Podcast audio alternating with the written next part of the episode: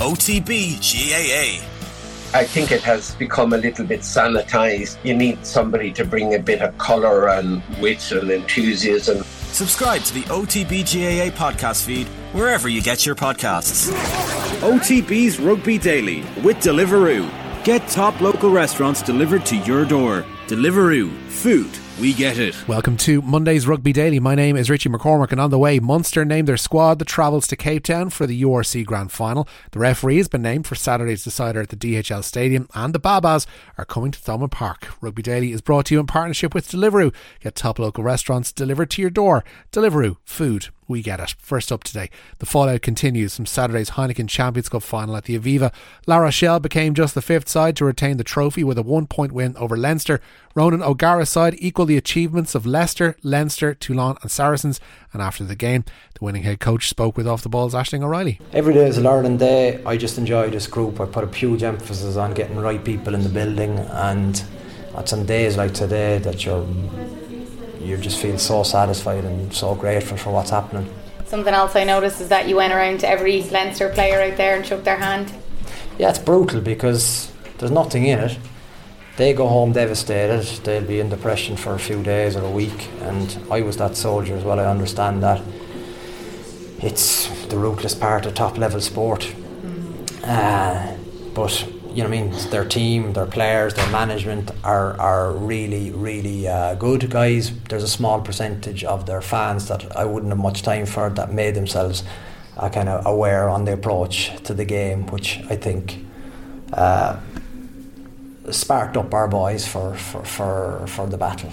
Now, O'Gara touched on some of the pre match needle felt by his La Rochelle players, and some details have emerged of the halftime incident at the Aviva. Following the game, the EPCR released a statement which read EPCR is aware of reports of an incident at halftime during the Heineken Champions Cup final at the Aviva Stadium, and the tournament organiser will be investigating this as soon as practicable. We will have no further comment at this time. Fresh details have come to light on that incident, which was said to involve O'Gara, Jonathan Sexton, Sean O'Brien, and Will Skelton. Rugby Pass reported this morning that the genesis of the matter was the positioning of Leinster contact skills coach O'Brien manning the entrance to the referee's changing room. It's believed Leinster wanted to avoid a similar incident which allegedly occurred at half time of last year's final between the same teams at Marseille Stade Velodrome. This Rugby Pass claim led to exchanged words between O'Brien and La Rochelle contingent, which escalated and was subsequently broken up. It's feared any consequences of a disciplinary nature could impact on Sexton's World Cup involvement. However, some outlets claim a suspension for the Ireland captain is in fact unlikely. On how Leinster lost that game in the second half, Alan Quinlan on this morning's OTBAM felt it was unwise that Leinster didn't attempt a drop goal towards the end of the game. Well, why didn't he have a shot at goal? I don't know. That's what I'm asking. Did you think that at the time? Watching straight away, I said he's got to kick this. Well, like the crowd is like, and we've been told about his kicking percentages are so high. Well, it's it's, the, it's you're going back to that Australia moment yeah, where here's a guy in in six months. When was it November? Yeah, is it six months? Yeah. yeah. So here here's a guy six months ago who comes on in a big international against Australia, and he kicks a penalty uh, it's at the other end of the other side of the field, and it's from the right hand side. Uh, not favourable for a right hand kicker, and he slots that. They were the two conversions that he missed. Actually, were fairly similar angle, I think, if I'm if I'm not mistaken. From the ones he kicked yeah. against Australia, yeah. yeah. So here's one on the other side, on the ten yard. It's it's on the ten yard line, five meters in. It's not easy. It's not an easy kick, but yeah, we can't get away from if, that. If you miss it and it goes short, the ball's in play, or or else they're dropping out. Yeah, and you get get a chance to, to nearly to have a rattle back. again. So it's not as if you're kicking it dead and it's a 22, so, and that they go right down to your end of the field. They've got to drop the ball out from the behind the goal line. Good kick chase, even if it doesn't go over and and they, you make a tackle, they've got to clear it to touch. Now so they, they, there's a chance you get it back. So I think that's a mistake. I think, but for me, Ross Byrne has got to grab the ball there and say, "I'm." I'm going for this here. Certain outlets, a lot of them South African, wonder why, have claimed that Leinster's defeat could have a negative impact on Ireland's World Cup campaign. Some even suggested it could highlight a soft centre that could be exploited in France.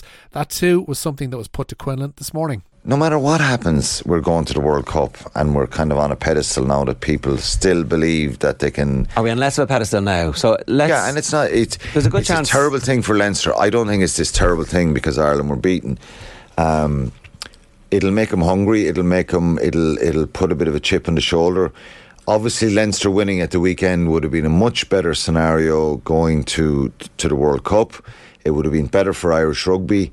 Um, you know, they'd go into camp in the summer, European champions, um, a little bit of a swagger. It gives you extra energy.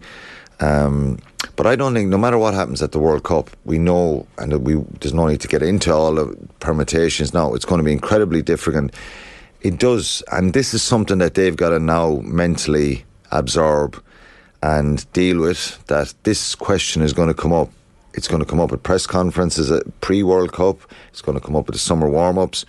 Well, oh, Leinster, uh, you know, the power, the physicality, it's come back to bite this this Irish team again. But um, different coaches, different mindset, um, and I honestly think Leinster were a little bit naive, and I think in the second half, very much so. And the coaches have to take responsibility for that as well. You can, you can, this isn't all on the players. Now Munster head to Cape Town, close to full strength for Saturday's URC Grand Final. RG Snyman, Malakai Fekitoa, Conor Murray, and Calvin Nash all return following head injuries for the season finale with the DHL Stormers. Jean Kleyn and Ben Healy are expected to complete the return to play protocols this week and are likely to be available. The Stormers have one significant injury worry, and it relates to Sacha Feinberg Mngomezulu. The 21 year old midfielder suffered a suspected fractured hand while playing for Western Province against the Pumas in the Currie Cup of the weekend. Stormers head coach John Dobson says Feinberg and Mngomezulu was likely to be involved off the bench for Saturday's final. It's a game that will play out in front of a sold out DHL Stadium crowd.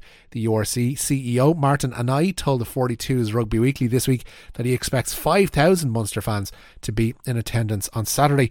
Quite what type of game they see depends on how the DHL Stadium surface, which has notoriously cut up badly following a Monster Jam Monster Truck rally there on April 22nd, holds up.